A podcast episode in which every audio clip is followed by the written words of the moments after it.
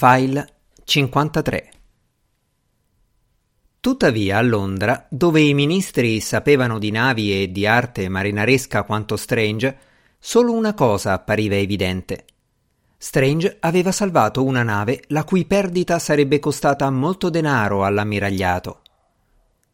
Il salvataggio della falsa prelate dimostra una cosa, fece notare Sir Walter Paul a Lord Liverpool, e cioè il grandissimo vantaggio di avere un mago sul posto, in grado di affrontare le crisi quando si presentano. So che abbiamo preso in considerazione la possibilità di mandare Norrell da qualche parte e che siamo stati costretti a rinunciare, ma che ne dite di Strange? Lord Liverpool rifletté. Credo, disse alla fine, che potremmo giustificare l'invio del signor Strange presso uno dei nostri generali solo se fossimo ragionevolmente certi di un successo a breve termine di quel generale contro i francesi. Altrimenti sprecheremmo soltanto e in modo imperdonabile i talenti del signor Strange, dei quali sa solo Iddio quanto abbiamo bisogno a Londra. Francamente non vi è molta scelta. Davvero, l'unico è Lord Wellington. Oh, non c'è dubbio.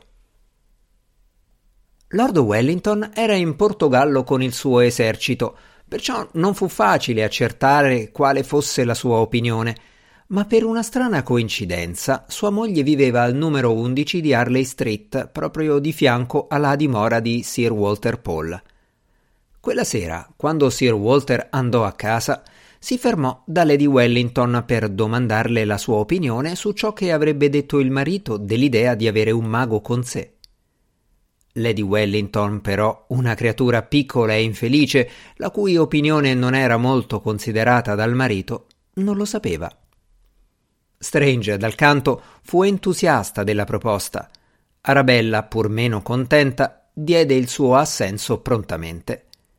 L'ostacolo maggiore alla partenza di Strange fu Norrell e la cosa non sorprese nessuno. Nel corso dell'ultimo anno Norrell si era appoggiato molto sul suo allievo. Consultava Strange per ogni questione, come un tempo si rivolgeva a Drolight e alla Shell. Norrell non parlava che di Strange quando questi era assente e non parlava che a Strange quando Strange era presente. I suoi sentimenti sembravano tanto più forti in quanto erano nuovi per lui. In precedenza non si era mai sentito a suo agio in compagnia di qualcun altro. Se in un salotto affollato o a un ballo Strange riusciva ad allontanarsi per un quarto d'ora, Norrell mandava Drolight a scoprire dove fosse andato e con chi avesse parlato. Di conseguenza il fatto che si fosse pensato di inviare alla guerra il suo unico allievo e amico era stato un duro colpo per lui. Sono stupefatto, Sir Walter, che abbiate potuto pensare una cosa simile. Ma ogni uomo deve essere pronto a fare sacrifici per il suo paese durante la guerra, disse Sir Walter con una certa irritazione. E migliaia lo hanno già fatto, sapete. Ma si tratta di soldati, protestò Norrell. Oh, un soldato è certo prezioso nel suo genere, ma la sua perdita non è niente in confronto con quella che la nazione subirebbe se dovesse accadere qualcosa al signor Strange.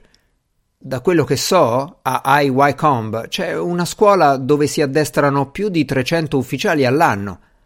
Sai Dio se non vorrei avere 300 allievi da istruire. Forse allora la magia inglese sarebbe in una situazione più promettente.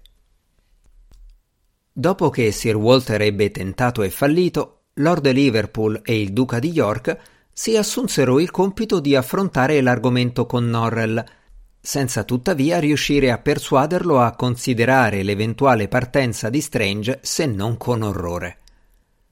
Non avete pensato, signore, gli disse Strange, al grande rispetto che la cosa farà ottenere alla magia inglese? Oh, immagino di sì, convenne Norrell stizzito ma è probabile che niente possa evocare con tanta potenza il Re Corvo e tutto ciò che è selvaggio e perfido nella magia quanto la vista di un mago inglese su un campo di battaglia.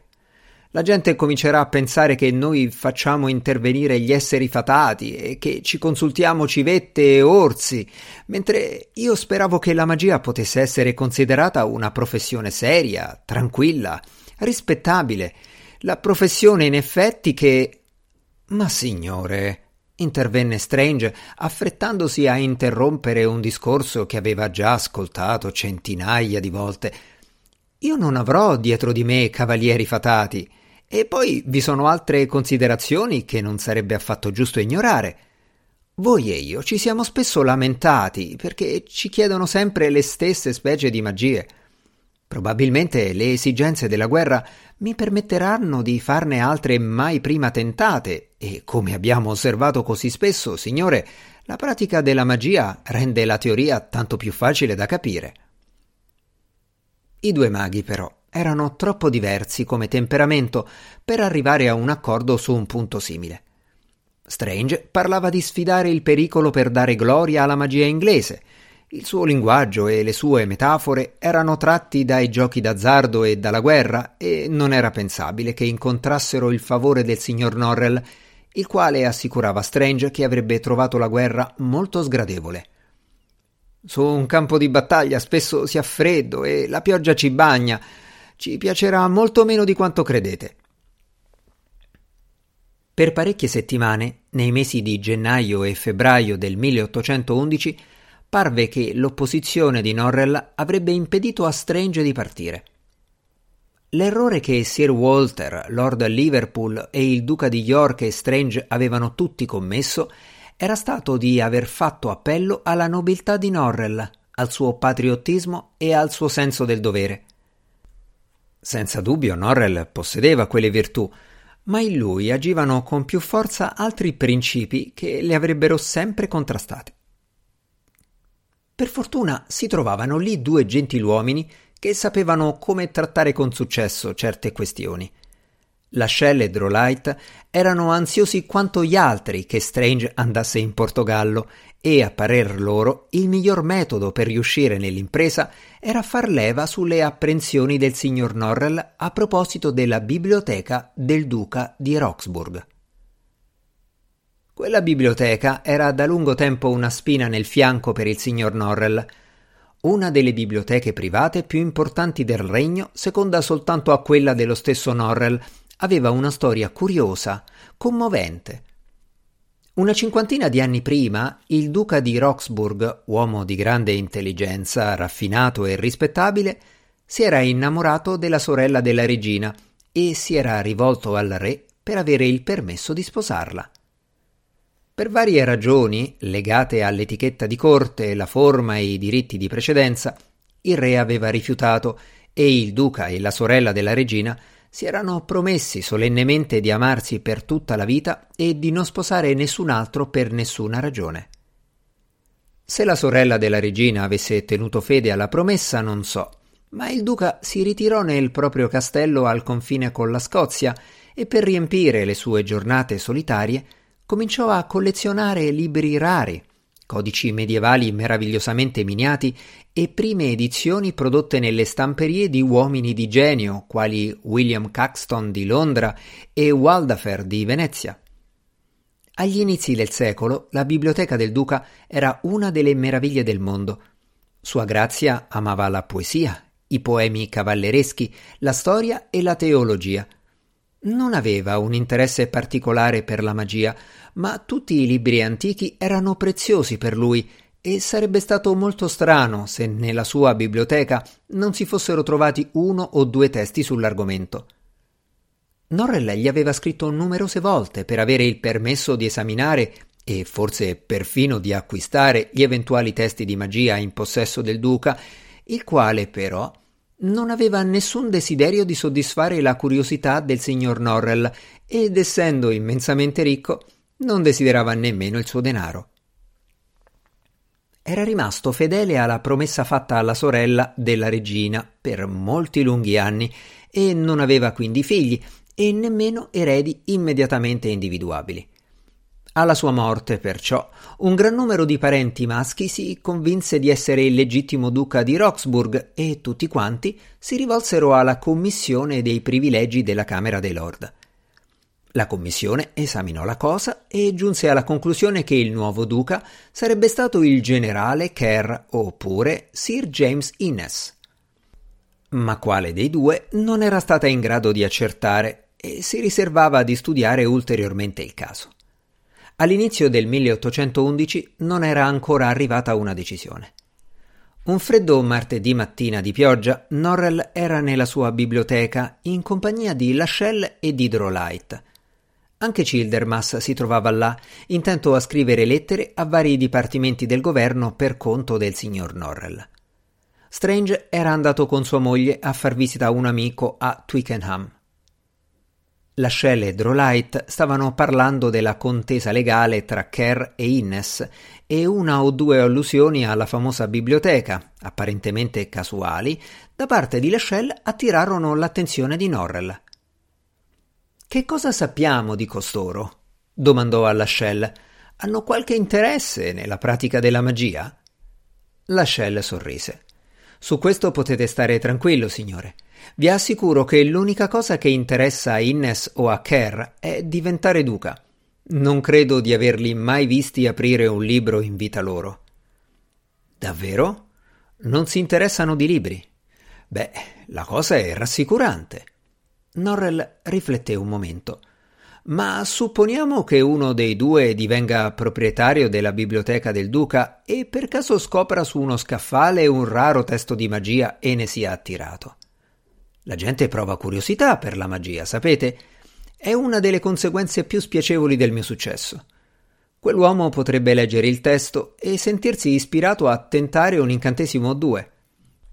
Dopotutto è proprio così che ho cominciato io quando avevo dodici anni, trovando in un libro della biblioteca di mio zio una pagina strappata di un testo molto più antico. Non appena letta, presi la decisione irrevocabile di diventare un mago. Davvero? Interessante, disse Lachelle in un tono di noia mortale.